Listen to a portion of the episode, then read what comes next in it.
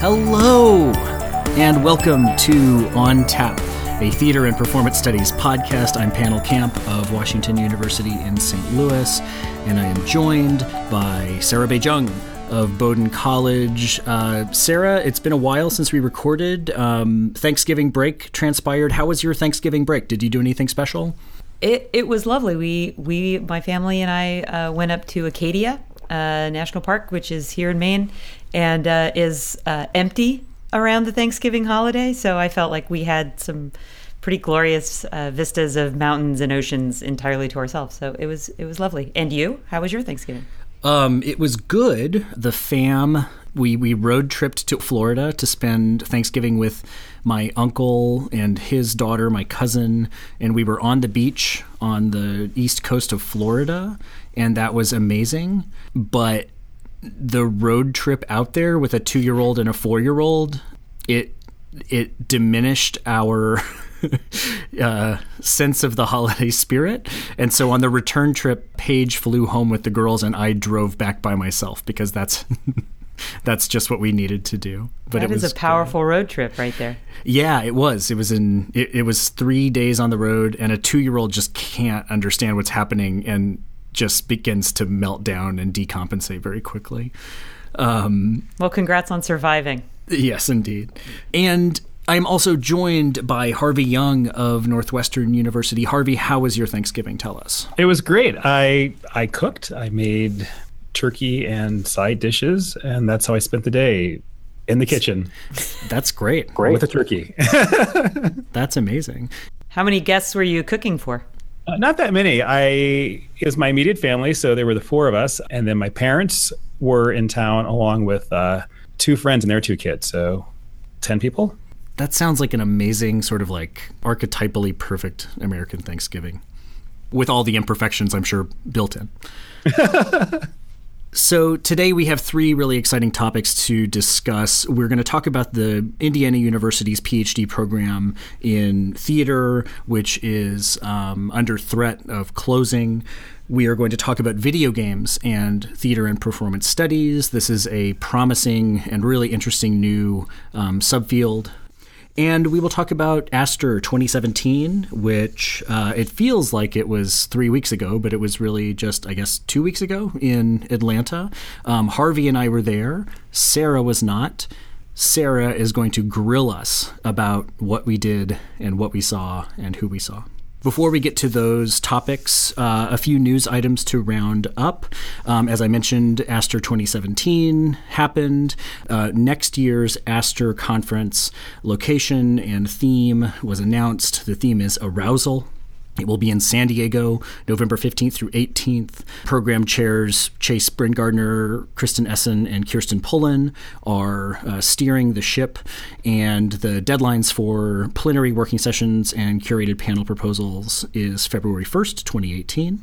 Gwendolyn Alker at NYU published an essay in uh, the AAUP.org called from a contract faculty member to her colleagues. It's a feminist issue.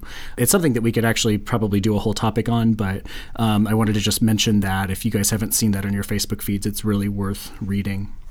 Indecent, uh, Paula Vogel's play recently was uh, broadcast on PBS's Great Performances series, and I guess will air on Broadway HD in January. Um, the last thing I have here is just about the Mellon School of Theater and Performance Research, which I know their their uh, call for proposals is going to drop soon. Sarah, do you have the inside scoop on that? Yeah, so this is the the 2018 um, Mellon School for Theater and Performance Studies uh, at Harvard University. Um, I believe, uh, Harvey, you've been a faculty, visiting faculty member there in the past. Um, and so, uh, as have I, and I'll be back again this uh, this summer. The subject for this this year is going to be public humanities, and the deadline for the call for proposals is March first, uh, 2018. You can get more information at Mellon School www.fas.harvard.edu. That's great. And I believe that runs like the like the second two weeks in June. And uh, and Sarah, when is the UGA workshop that you're running? Right. So that's the that's an NEH uh, Summer Institute for teachers in higher education uh, that David Saltz and I are co-directing. That's at the University of Georgia. Um, that is going to be from June 17th through the 29th. It's a program that um, introduces uh, faculty who are are already working or interested in in working on uh, inter- incorporating digital technologies in theater and performance research. There is some production and workshop, but it's mostly on the study of and sort of how one can engage with new technologies in, in that practice. Uh, but there's some great faculty who are going to be there uh, Philip Auslander, Amy Hughes. There's stuff on digital history. Troika Ranch uh, will be in residence. So it's a really exciting group of people. Um, and those applications, I believe, are also due on March 1st, 2018. And information for that project can be found at NEH Digital Theater, T H E A T R E, 2018.com. I think that a really smart person would aim to spend the entire summer with Sarah. Upper North, uh, East, and also in the South. Indeed. Get on it, on tap right. listeners. Harvey, right. I know your plate has been very full lately, but are there any ATHE related developments that our listeners should know about? No. Sounds good. so, for our first topic, it has been on everyone's mind that the Indiana University PhD program in theater um, is under threat of closure. To basically give you the the framework of information that we have on November 9th, a dean named Larry Singell announced that the PhD program would be discontinued. A letter was sent to the department explaining the choice and part of the rationale that was given was that the university wanted to back its MFA program, which it apparently sees as uh, providing training for people entering the theater and performance studies job market. You can read that letter on Noe Montez's uh, Twitter feed, where he put up a, a screenshots of it. Since then, some additional information has come out. There was a very good, very informative um, article in the Indiana University student paper with interviews with some of the uh, people with inside information. Um, Noe Montez has also today, as we record, um, published an essay on uh, uh, the value of the PhD in theater at public institutions, which addresses this unfortunate decision. Uh, Harvey, are there things that you think should be on our listeners' minds as we contemplate the possibility of one of the oldest and most respected PhD programs in our field closing? Yeah, absolutely. One of the reasons that was given by the uh, dean at Indiana University for the closing down of the PhD program was uh, really a desire to, uh, under budget constraints, essentially, to reinvest uh, in a different manner, essentially reinvest by cutting uh, a program. Uh, but what I've been trying to argue, you know, via social media is to say that that what the PhD program provides, you know, in addition to scholars into the future, um, is also uh, a rigorous introduction to theater history, criticism, and theory at the undergraduate level. So think about mm-hmm. teaching assistants, uh, people who teach the 100 level, 200 level classes, uh, and you don't want to gut that from an undergraduate student experience. Uh, and in response, uh, the school has said that they're committed to offering those classes by hiring adjuncts. Uh, and my concern is that you don't want to uh, sort of create a situation where you're, you know, leaning upon contingent labor, um, you know, when you already have a very successful model. Um, um, you know, so we should push back against that because the moment they decide they're going to hire in contingent labor, adjunct faculty, they've already decided to invest in theater history and criticism and theory classes, uh, but just at a lower level. So we need to call that out whenever we can. So there's benefits to the university that go beyond just the maintenance of a prestigious program and the generation of knowledge at a high level. Yeah. And, and, and, I think I think there's also a way of, of thinking about this because PhD students within universities, uh, not consistently, uh, but often will write about regional issues in theater. And so to cut a PhD program at Indiana University is to cut future scholarship looking at theater in the Midwest, theater in Indiana. Um, and that's something that I don't think they've fully recognized. Well, and it also brings up, I mean, this is one of the points that, that Noe mentioned as well, which is the public versus private. uh, you know, of course, you know, we I, I imagine we all agree, and I probably don't need to remind our listeners, but the idea of the public commons that theater thrives on, right? The social environment, the emphasis on a local engagement in a in a kind of here and now, wherever that happens, right? I mean, that thrives when there is maximal diversity and perspectives in the room.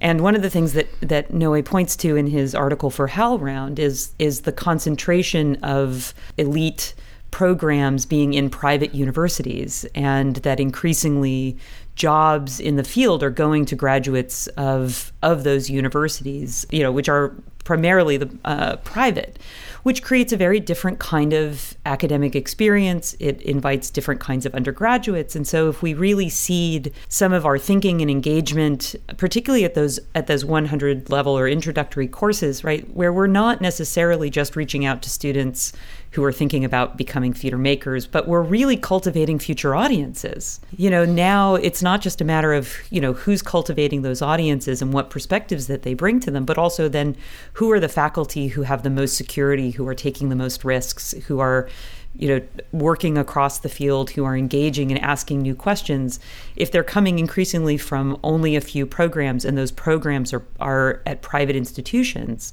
then we're really narrowing the scope and the perspective and the engagement that Absolutely. that that the field has, and that it seems to me as a public exercise of, of what theater is becomes really dangerous if that if those perspectives become too narrow. Absolutely. So it's not. It's about regional diversity, as Harvey says. It's also about the diversity of methodology, of ways of working, of training. Indiana University has an excellent track record of placing its PhD students into tenure track jobs. This is not a case where the program is not doing a good job by its students.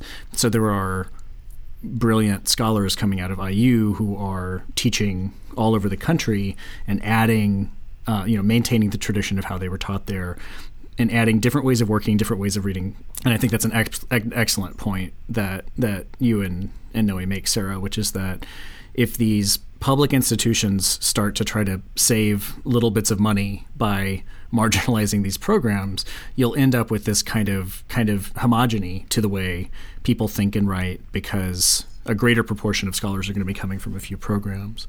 Um, well, and also it's it's who you see as models. I mean, I'm I'm you know, I'm, I'm, I'm the product of a public university PhD.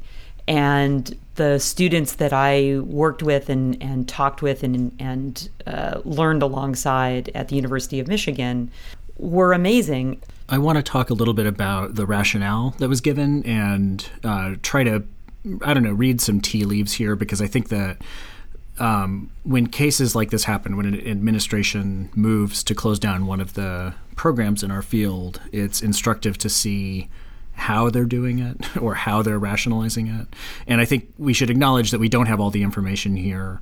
I've been in contact with some people affiliated with the program. I don't want to pretend that I know what the real thought process is, but I just want to make some observations that in the information that Dean Singell has put out, there are a couple of different rationales. One has to do with an external review that was conducted a few years ago that re- recommended the revision of the program so that it would have more of a global focus, be more in step with trends in the field. This is a very normal thing to come out of a departmental review.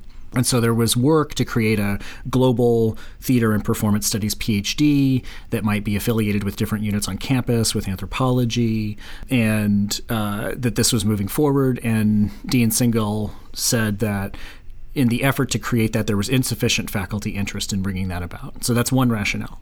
Another rationale was, that was given was that they wanted to focus on the MFA degree. And this part of the rationale I found really objectionable. And I let the administration know it in a letter that I wrote to Dean Singell and the provost and the president of the university because the suggestion that he makes is that there's one sort of uniform market for faculty positions in theater and performance studies, and that you can get those jobs with an MFA degree or you can get them with a PhD degree because they're both terminal degrees. In a way, he's echoing some of the reasoning that came out of that column in the Chronicle several years ago.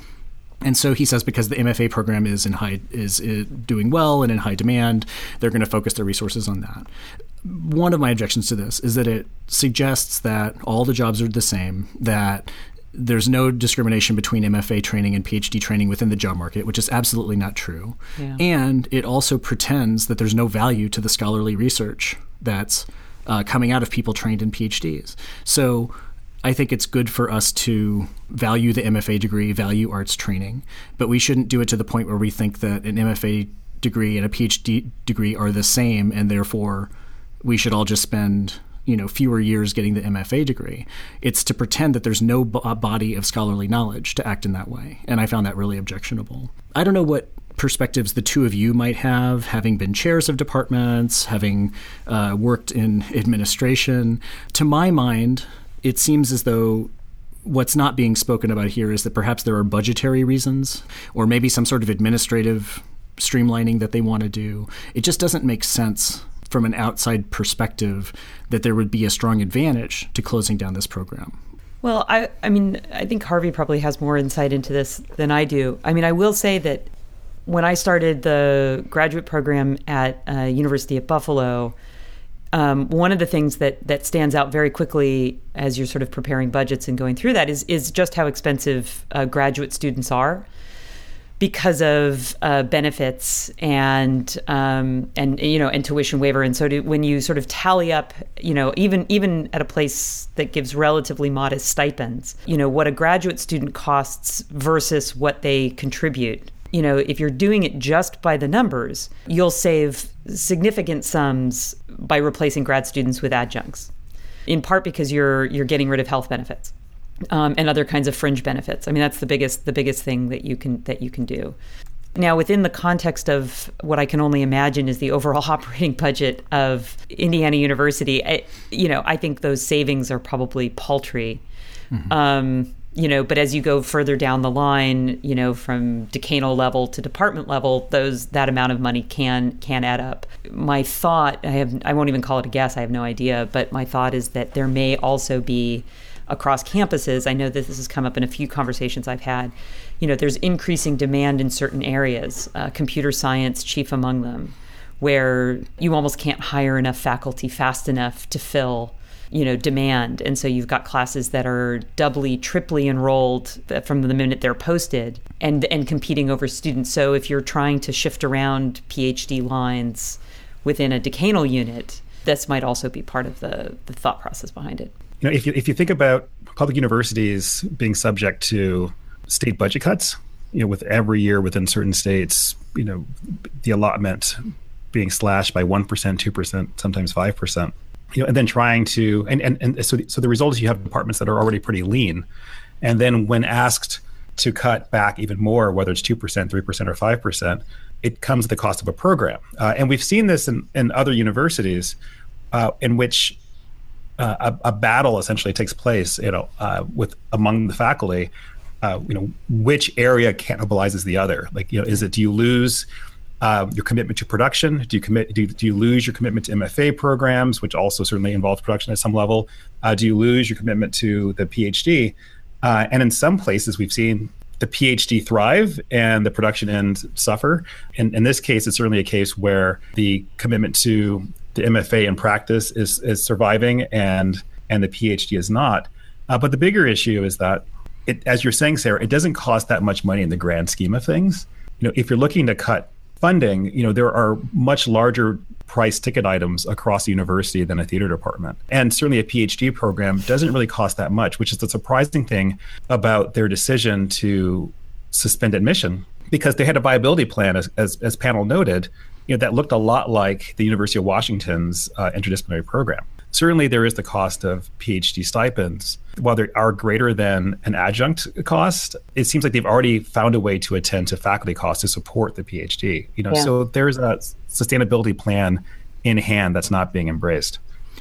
Now, my understanding is that the university has said that it is open to admitting students for fall 2019 admission, but not fall 2018 admission. Yeah, I, I think um, one thing I'd say to our listeners is that it doesn't seem as though the door is fully shut. So I sent a letter to Dean Singell and copied the provost and the president of Indiana University, and I heard back directly from the provost via email. Her name's Lauren Robel, and she said that they are going to look at ways in the next year to try to keep the PhD program going. And so I think the the end of the story is not written, and her response suggests that the administration there is actually listening to outside voices, and they're interested in how this looks from the outside. So I would I would um, urge our listeners to to take a minute and write to those administrators and let them know the value of this program. Yes, and to keep doing so, you know, maybe once a month, so that it doesn't get lost. Yes, the the, the gears turn slowly. Yeah. So why don't we leave that discussion there um, and abruptly transition into a topic that's uh, less concerning and more exciting and more about a, a positive uh, vision for the future. Uh, we wanted to talk about video games and theater and performance studies. So we looked at an article by Clara Fernandez Vara called "The Plays uh, Plays the Thing: A Framework to Study Video Games as Performance." This is from 2009. It's not hot off the presses, but it's a good introductory survey of the theoretical frameworks that would allow us to think about video games as performance. It brings up some interesting questions about mediality, genre, art form, um, and the nature of performance as a concept. But I wanted to start this off by asking Sarah to maybe give us a bit more of an informed view of how video games in particular are being engaged with by scholars in the field of theater and performance studies. So there are. Uh, well, first I have to do like just a quick shout out to Mike Sell, who's been writing more recently about about video games, and I believe ran a working group at ASTR on video games and per, as performance.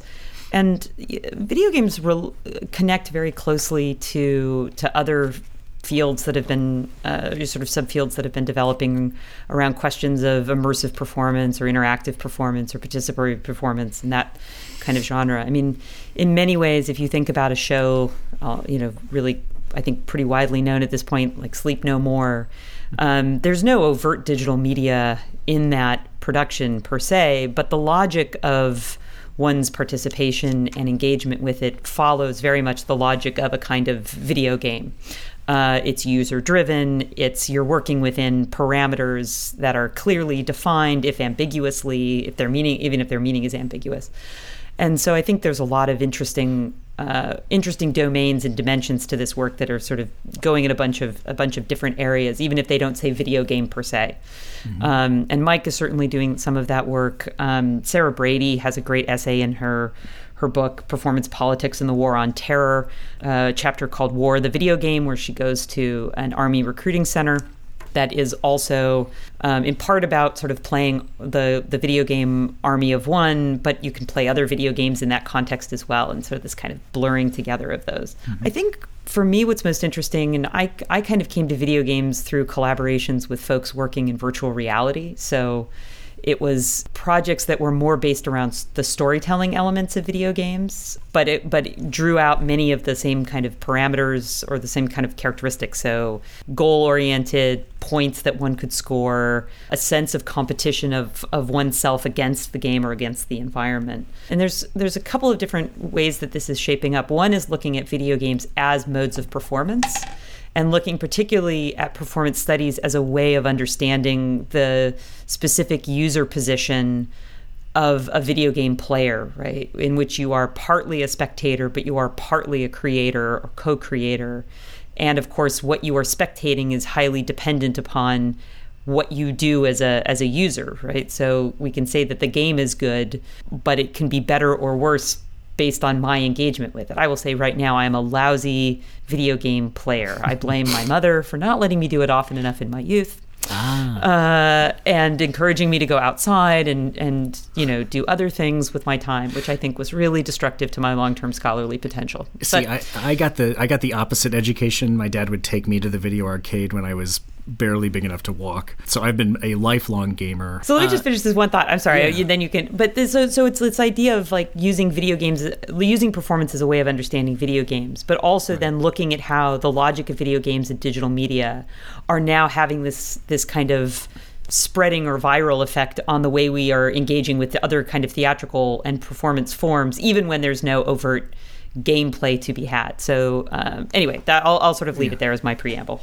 Well, this is interesting. I think you know part of what I, I took away with uh, took away from reading that article by Fernandez Vara was a bit of confusion about what the value is of framing video games as performance as opposed to relying on I don't know film theory, media theory, but your summary, Sarah, I think sort of brings to mind an answer to that question, which is that it's insufficient to think of video games strictly through the theory of gameplay, Huizinga or Caillois, but that if you sort of merge game, you know, the theory of gaming with performance and its concepts of agents and actors, scenography, scriptedness, then you actually start to glimpse theoretical models that are perfectly suited to video games.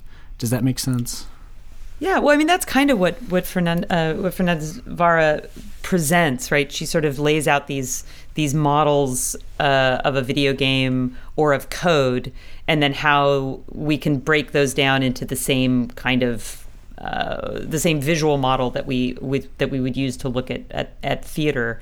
Um, I think it's also somewhat responding, um, and I I mean I don't know if she's done this uh, exactly, but there's also been in, in game studies you know, there's the whole uh, long sort of narratology versus ludic debate, you know, and how is a video game a narrative? Huh. And do we look at it in those contexts? Um, you know, people like Janet Murray, and then you have the whole Copenhagen school, but, uh, mm-hmm. you know, kind of contesting the notion of the narrative as a, as a theoretical framework of games. And so, in some ways, performance became a useful way of, of charting a space between those two kind of rival methodologies. Ian Bogost is a great s- scholar of games who's, I think, very nicely summarized many different positions and then sort of raised incredibly useful ways of approaching a, a number of different, you know, game environments and, and what those mean theoretically. So if people are interested, I would I would highly recommend his stuff. And, and what I appreciate uh, uh specifically out of the Fernandez Vara article, you know, is this attention to the ways in which gaming activates the and animates the spectator slash audience member. Uh, mm-hmm. So specifically looking at, you know, not only sort of different forms of witnessing, but how one's awareness of the performance or awareness of themselves alongside others as co-performers emerges from active engagement. You know, so it's certainly there is, as Sarah was saying, a link with some of the immersive and interactive types of theater, uh, but it mm-hmm. also moves a slightly different direction because of the greater possibilities available to multiple people at the same time scripting or, or at least creating that experience. You know it's it's funny this this all is sort of like a wayback machine experience for me because as an undergraduate I was interested in video games. I actually did an independent study where I wrote about Street Fighter 2 and I wasn't thinking about it as performance in that moment but I was cognizant of the way even in 70s and 80s when video games were new, it was already a spectator activity. You would see sort of groups of people around a player at a stand up console machine watching the competition. And this is not very different from things that you would think of as like playing darts in a bar. It's not necessarily a special thing, but it, it, there is spectatorship built into it. And, you know, this article is from 2009. This is before Twitch, but Twitch has in recent years become a major phenomenon. Twitch, uh, if, if people don't know, is a, a platform that allows people to broadcast themselves playing games. And it's immense so that you have millions of people who subscribe to different Twitch user channels and watch them on this, you know, uh, your screen becomes an image of their video game screen, um, but you can hear them speak and, and hear them sort of narrate their play.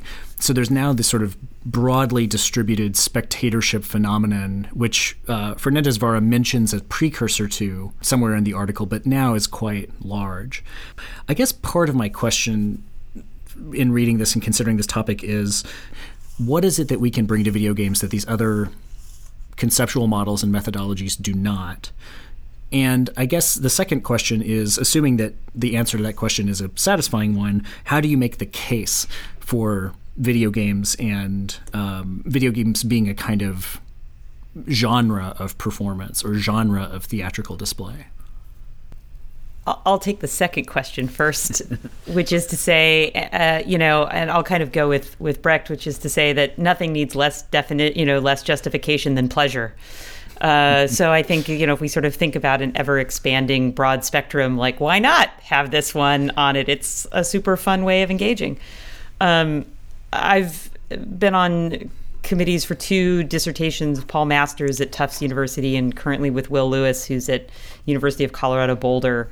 And both of them have been doing work, as have a lot of other people. But I'm thinking about the changing role of the spectator in relationship to these kinds of modes of, of play and engagement. And so I think that not only and it's a it's a kind of reciprocal relationship, right? So theater and performance and expectations of the viewer are absolutely informing how video games happen. You know, they're based, of course, on cinematic conventions, but they also, in terms of, you know, haptic uh, ex- experience. I mean, there's there's there are many things, much of which Fernandez Vara sort of charts of, of points of intersection between a theatrical experience or attending a live performance and and interacting with a video game. Mm-hmm. Um, the other is that uh, you know that that impact is then reading and showing up on uh, on our forms uh, of theater and performance. So I think it's something that any anyone interested in contemporary theater and performance, whether that's con- you know current productions of old plays or the development of new work, should be uh, invested in and thinking about. The other is that uh, performance studies is you know the study of things in transition and dynamism and looks at things that are ironically simultaneously local and global right hmm. look, we look at playwrights that get produced all over the world and narratives that have traveled and you know moved extensively but we're often dealing with what is it at this point in this building on this day mm-hmm. from my seat and so video games similarly kind of have an all encompassing embrace as well as attention to the specificity of what platform do you use, where do you play, what's your engagement, things like that. Well, let me take the opportunity to put on my skeptic hat because I think listeners to the podcast will know that uh, Sarah and I perhaps have different prejudices about uh, the, the the definition of performance that would include digital media of all forms. So I don't think I disagree on the answers to these questions, but I want to be a bit skeptical and kick the tires on the idea that because it's dynamic, it's performance, or because it's you know because it it provides pleasure, or that there's something you know enjoyable about performance studies takes on this stuff that they're actually uniquely well suited. I don't know that I would think say it's uniquely well suited. I think there are lots right. of different ways that you can use to approach video games. I just happen to think that theater and performance methodologies particularly because of the attention and, and investment in the spectator position mm-hmm. are mm-hmm. you know have something to offer to that conversation and reciprocally are being shaped and affected both by spectators but also by you know by creators yeah. uh, by the existence, if not the engagement, direct engagement with video games. Yeah, I, I don't think I don't think I disagree with that. I think I like the idea of there being a kind of specificity to performance studies that has to do with presence, with the present body.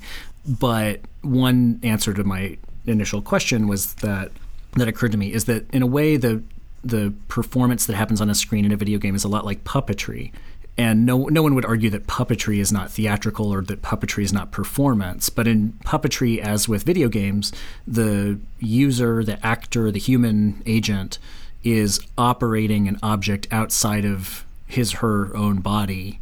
And in a way it's just a distinction of the kind of mechanics that externalize that avatar right?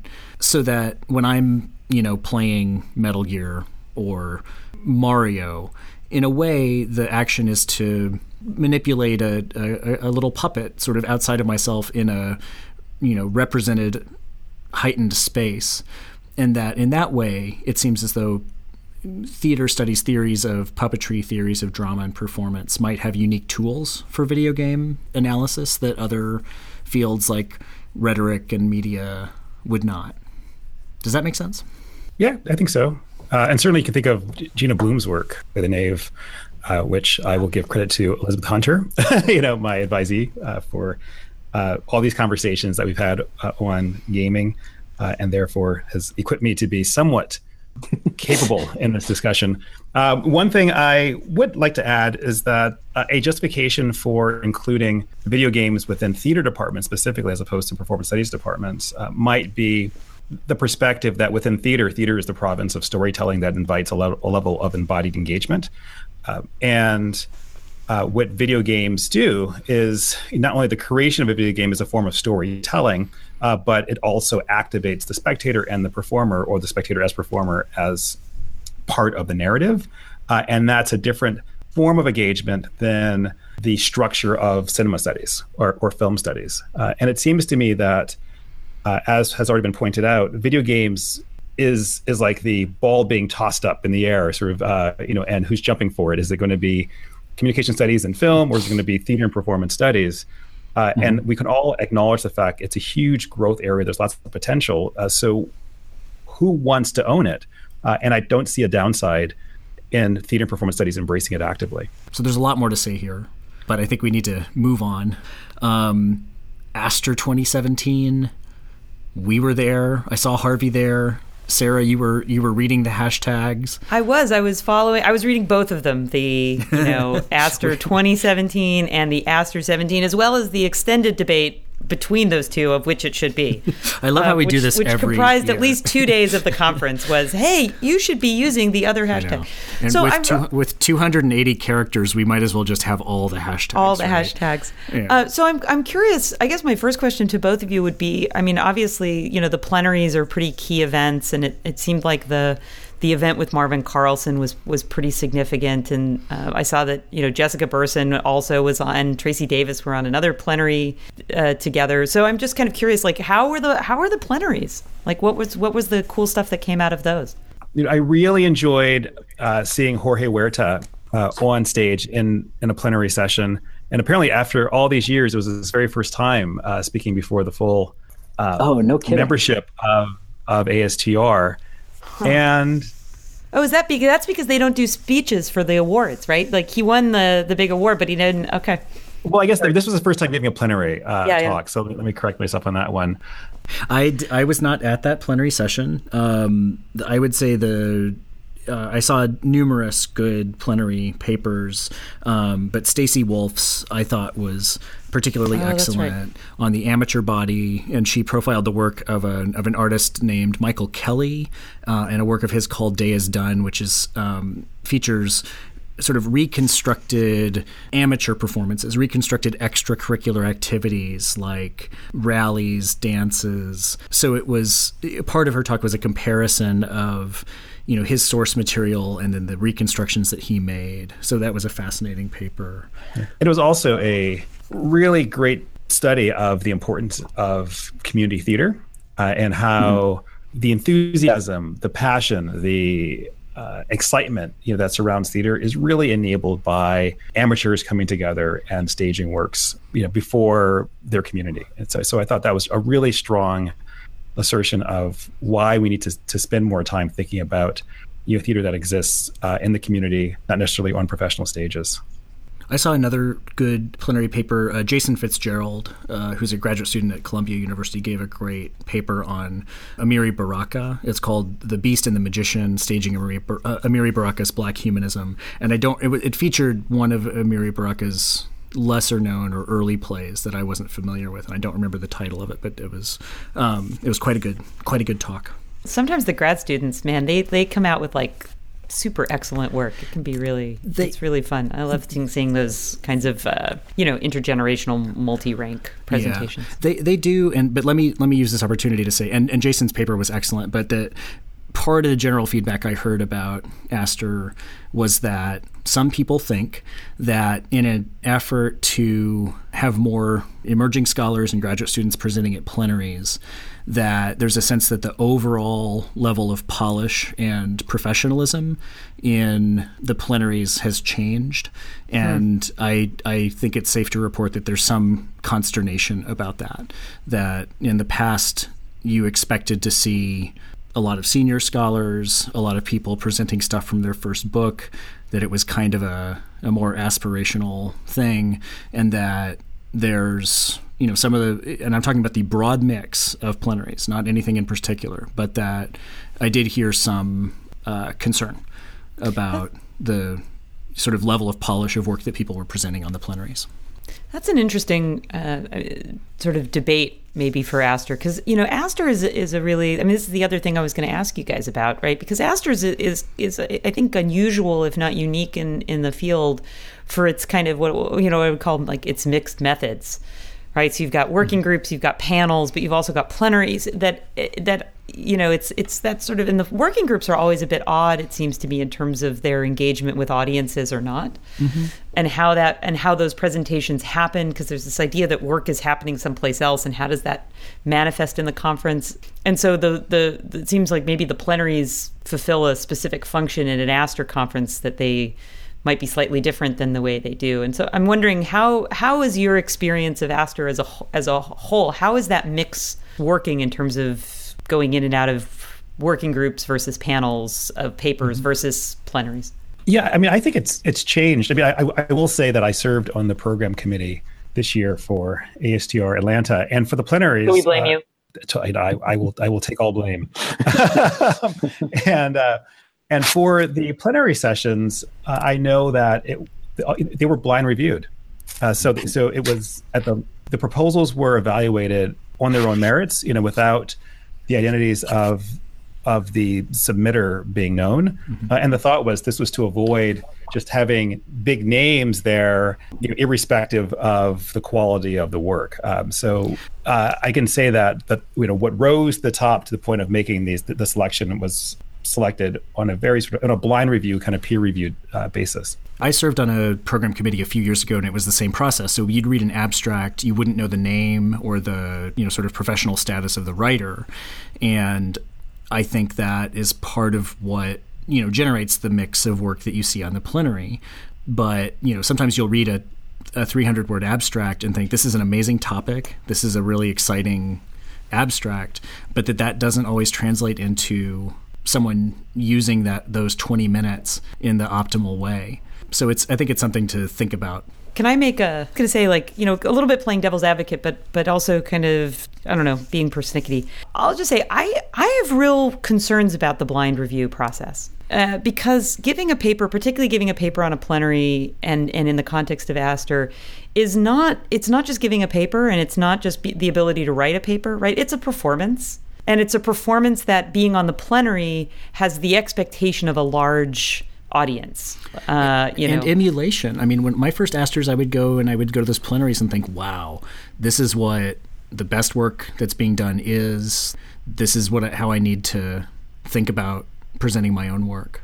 Well, and, and I just think of like really key, like kind of amazing performances. I mean, I don't know if it was like ASTR 2001 or 2002 when Andrew Sofer ate an unconsecrated communion wafer um, as part of you know as, as part you know part of the research of his stage life of props. And as a you know as, a, as someone raised Catholic right I and I felt like every other Catholic in the room just like went you know oh my god right? I mean it's like really a kind of a visceral moment of I don't think you're supposed to do that. So I mean it was like it was a really great it was a really great performance. Laurence Senelick has given some really amazing performances uh, beyond what the paper did. And and I just I agree I, I kind of I agree with what you're saying here Pannill. Like you know the ability to write a really well crafted kind of beautiful 300 word abstract is not necessarily does not necessarily correlate immediately to the ability to give a really great 20 minute presentation and i would also say that as as one progresses in one's career i am i can imagine that there's a sense of like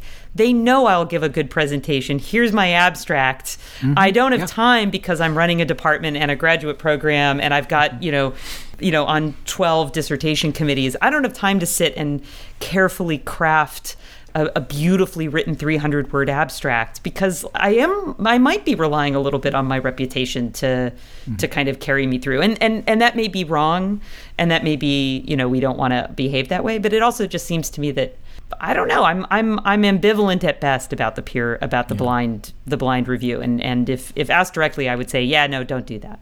What, what I can say um, uh, is that you know, across the plenaries that I, I, witnessed, there was a range of, of engagements with theater, right? So it was hmm. everything from uh, talking about Native American and Indigenous performance uh, to, as we talked about previously, um, uh, you know, Chicano and Chicana uh, theater, as well as amateur theater, uh, but also looking at sort of theater and disability.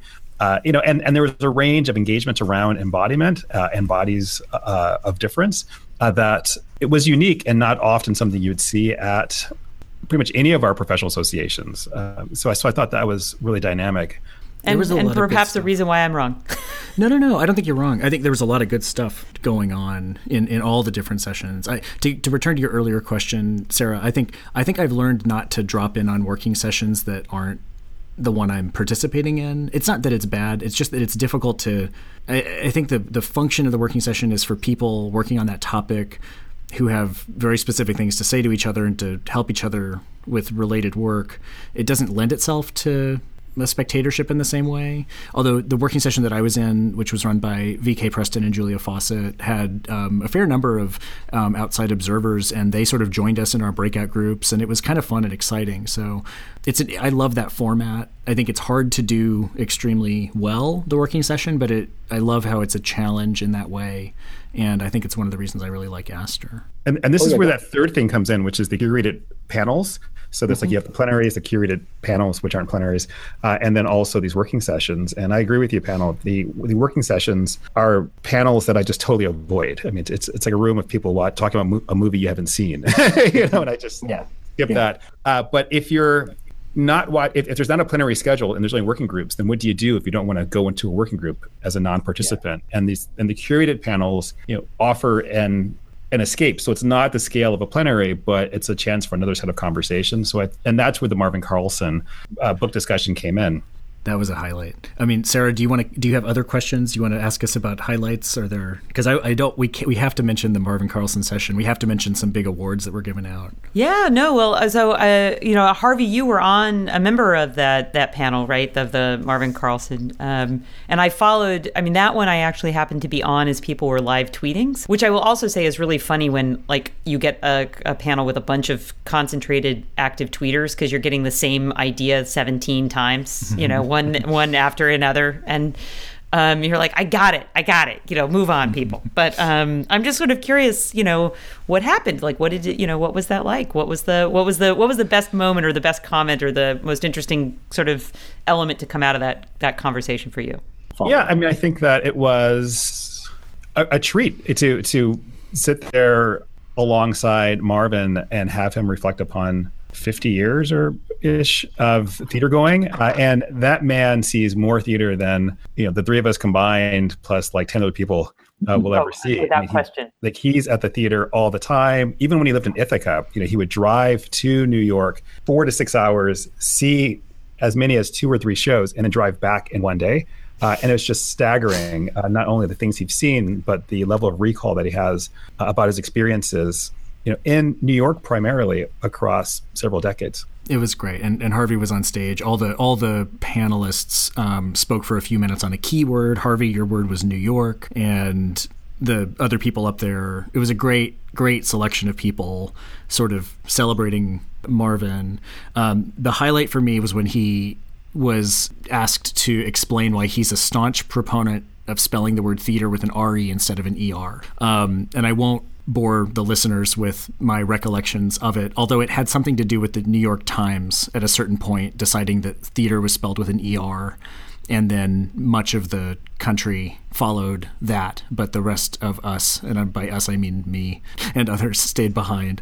But that was phenomenal. I know that Amy Hughes, who I think I saw in the audience, is working on an article on this very question, and I hope we do a segment about it in the future. But it was great to hear Marvin Carlson explain why theater should be spelled with an RE in the United States. We have to, we, we should probably wrap up and get to drafts, but we have to mention that um, Hillary Miller won the Barnard Hewitt Award oh, for yes, her book. I saw that. That was her excellent. book, Drop Dead Performance in Crisis in 1970s New York, which I think is was brought out by Northwestern University Press. And then Sandra Richards won the Distinguished Scholar Award, and she was beautifully introduced by uh, our own Harvey Young. So, Harvey. You're a busy guy, Harvey. I was yeah, busy if I didn't tell you, if I didn't tell you in the hallways, I wanted to tell you now. That was a it was a really great introduction and, and tribute to your valued colleague, and and of course a well deserved award. Yeah, Sandra Richards, uh, absolutely amazing woman, uh, a pioneer in the area of African diasporic uh, theater and criticism. Uh, she's been uh, a founder of a theater company in the West Coast, uh, worked closely with Danny Glover and Anna Deavere Smith. Uh, she uh, was a mentor of many, many people, including myself, E. Patrick Johnson, among others. just a really good, smart, kind, generous, amazing person.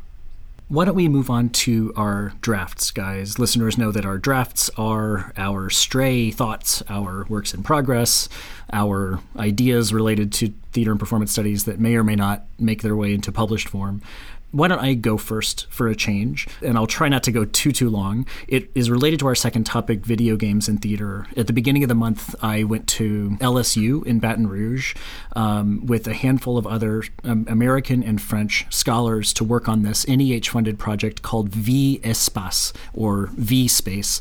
And this is a, a project headed up by Jeffrey Leichman, who's in French studies um, at LSU, but has also been to ASTR and is a, a theater scholar, works on 18th century France and Francoise Rubellin, who's a professor of dramatic literature at the University of Nantes in France. And the project is to build a VR based uh, game slash experience that puts the user in a 18th century fairground theater in France.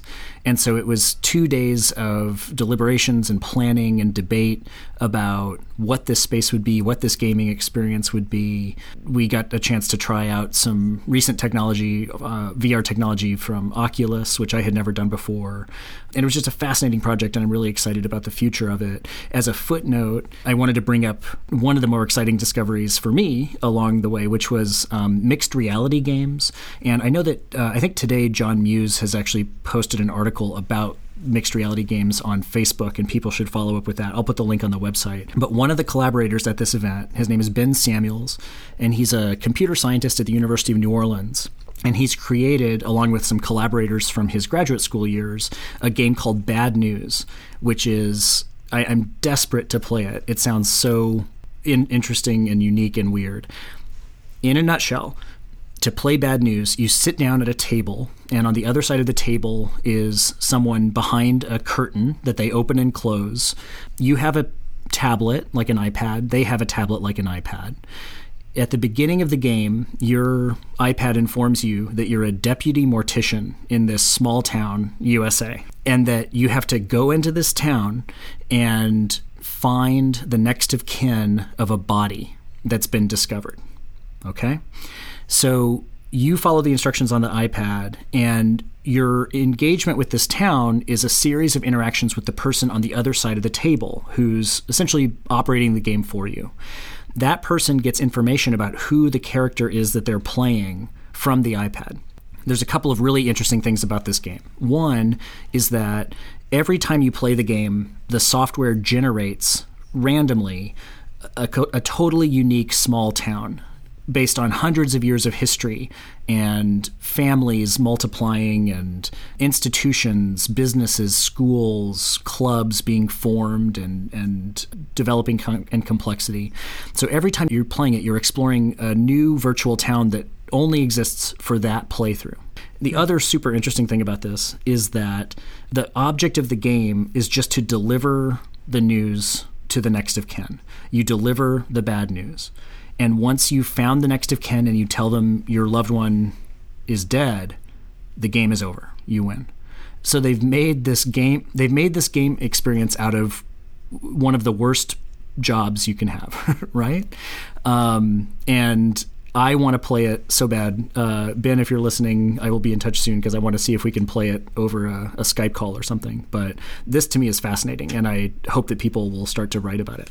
It sounds really interesting. So, is it how does one access? I mean, how does one acquire the game? Like, do you download it onto two iPads and I think buy a little curtain that you put across your kitchen table? Or well, I think that might be like the ultimate idea of it, but from what from what I can tell, you have to find one of the um, uh, developers of it and play with them. Ben Samuels.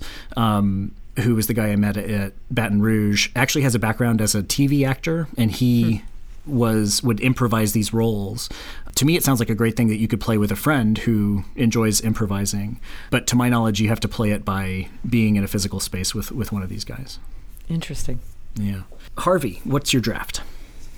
so my so, so my my draft, uh, which is part of the reason why I'm losing my voice, is that I've been just been giving endless, endless, endless interviews um, with um, various press outlets on Meghan Markle, uh, who is uh, now engaged to Prince Harry in England. Um, you know, and so it's just the sheer number of conversations that I've had. And, and Meghan's a person, just as a background, um, I taught back in spring 2003 in a tiny seminar. There were nine of us. We sat in a circle, um, and we just talked a lot, you know. And and she's a wonderful person. I like her a lot, um, but it's just been overwhelming. Just the sheer number of of media requests, um, and then people try and ask gotcha questions. Um, yeah, it's it's it's it's been it's been a second job actually. What's the what's the uh, what's the biggest gotcha question you've been asked so far, Han? Well, the big, the biggest gotcha gotcha question is, um, you know, the, you know, like they'll say things like, "So I'm assuming she was always really happy here," and you're like, "College students are never always happy," you know? And they're like, "How so?" And you're like, "I have no comment on that." you know, like, and, and you start speaking more generally, like, "Well." College is a place where you know one comes into their own and that that, that occurs for all students you know who you know learn to engage with people who have different sort of political beliefs and uh, backgrounds, and you know it's it's where we become aware of ourselves in that process. You know, but they're looking for that moment where something uh, uh, scandalous has occurred uh, to write about. And you're like, stop. You know, it's that question, and the other question, which um, uh, isn't a gotcha question, but I, I, I failed to answer correctly if there's a correct answer, which is how do I feel about her being uh, a princess within quotes? Uh, and and I, I, I don't have a feeling about that. I'm I just happy she's personally happy. And that's that's about it. Yeah. I think I think you need to like you know learn one of the songs from Frozen, Harvey. so the next time somebody asks you that question, I think you just like bust out. Uh, Do you want to build a snowman? I, I did. I did say. I did say at one point today because I I promised myself that I would give no more interviews, uh, and then there was someone from the uh, London um, Mail that that flew in to meet me meet, meet with me without contacting me in, advance. Uh, and um, um, uh, so I met with her, and that's my last one, uh, and I might regret that one. Uh, you know, I, I, said kind of jokingly that you know, but also kind of true. On this side of the Atlantic, we have no idea what a duchess is. Um, you know, like, because Disney has sort of framed us with princesses or nothing. so. That's right. Uh, Har- Harvey, this is another installment from your very unique experience in our profession. This is stuff that I just can't imagine ever having to do. But it's only by virtue of the fact that a former student suddenly became super famous, right? Yeah, I mean, she was already famous beforehand. It's it, it's this this this royal family thing is is yeah yeah it's something it's an industry it is something that's like that's like the next that's she just leveled up on the fame thing right? That's really like you know, she found the secret you know bar that you jump and you hit. You know. If, you know, for you know, for the podcast listeners who are passionate about you know theater history, criticism, and theory, uh, you know, she studied that stuff, right? You know, so she has in in in her core uh, a yeah. Uh, an ability to engage theater um, uh, critically. Uh, she has an appreciation for its history. She can theorize theater, um, and I'm happy about that. I thought you were going to go with the, you know, study theater at Northwestern and you too can marry Aurora. um, Sarah, what's your draft for this installment? Oh gosh, well, I, I don't know why I always get like to follow uh, you know Harvey's like amazingness, right? It's like, oh, you know, uh, my my, uh, you know, it's like I cleaned my office today. My yeah, it's a sort of.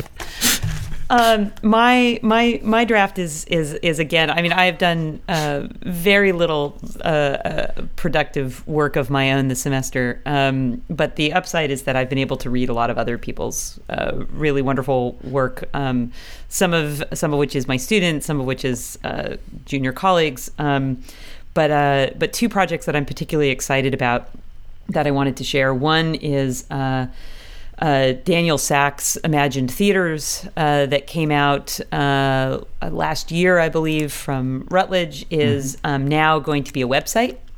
Oh, um, I heard I heard something about this. ImagineTheaters.com um, awesome. and uh, RE on the theater uh, and plural. So so yeah, so Marvin Daniel. Carlson is happy. um, and this is an online journal that kind of takes the central premise of of that book, which was subtitled "Writing for a Theoretical Stage," and it kind of extends it into, uh, you know, as Daniel says, new geographies, themes, and media. And so, issue one is um, is based in South Africa. Um, Australia will follow in March, um, and I'm just I think this is like a really exciting project, but also a, a really um, I think is a, is the future of the field. I think you're going to see more projects that have legs, and if you think mm-hmm. about you know how few books continue to to to be you know reassigned and re reworked and and and and sort of recirculated within the field. Um, uh, some of which I mean I really love going back and discovering old stuff that I feel like should be recirculated more, mm-hmm. uh, but for it wasn't whatever for whatever reason the idea of extending a project beyond what one can do in one monograph or even one edited collection, uh, I think is really exciting. And so uh, kudos to Daniel for for that project, and I'm excited to see what comes of it. And the other is just to just to highlight a book that I'm really excited uh, is going to be coming out next. Um, next spring from Northwestern University Press, which I have to say is like kind of like becoming one of my favorite catalogs. Like, I mean, you know, yeah, no offense to all the other presses like Palgrave, Routledge. I love you guys. University of Michigan, you will always have my my heart first and foremost. Um, but but Northwestern, you know, particularly in the last few years, has really done some exciting stuff and. Uh, and the project that I'm really I'm really looking forward to is um, is Miriam Felton Dansky's viral performances, um, and this I think is a really compelling uh, study. I was, uh, I think I, I, I have a little blurb on the back of it. Um, you know, I read it in, in, an earlier form, and I just, I think it's, it, it blends together media and live performance in some really, in some really compelling ways that, that hopefully will answer some of Pannill's questions about why video games better and why me, why digital media and why non-presence uh, is valuable than I've been able to, you know, on uh, through our regular sessions together. So I think uh, you answered it perfectly well. Well, congrats to, to Miriam for, for that project, and, and I highly I, will look forward to, to receiving it in printed form. Phenomenal. Harvey, Sarah, thank you guys so much. Great to see you. And um, listeners, thanks for downloading and streaming. Bye bye. Until next time. On Tap is supported by the Performing Arts Department at Washington University in St. Louis and its master's program in theater and performance studies. You can find us on the web at ontappod.com. Email us at hosts at ontappod.com. You can find us on Facebook, search for OnTap, and on Twitter at OnTap Podcast.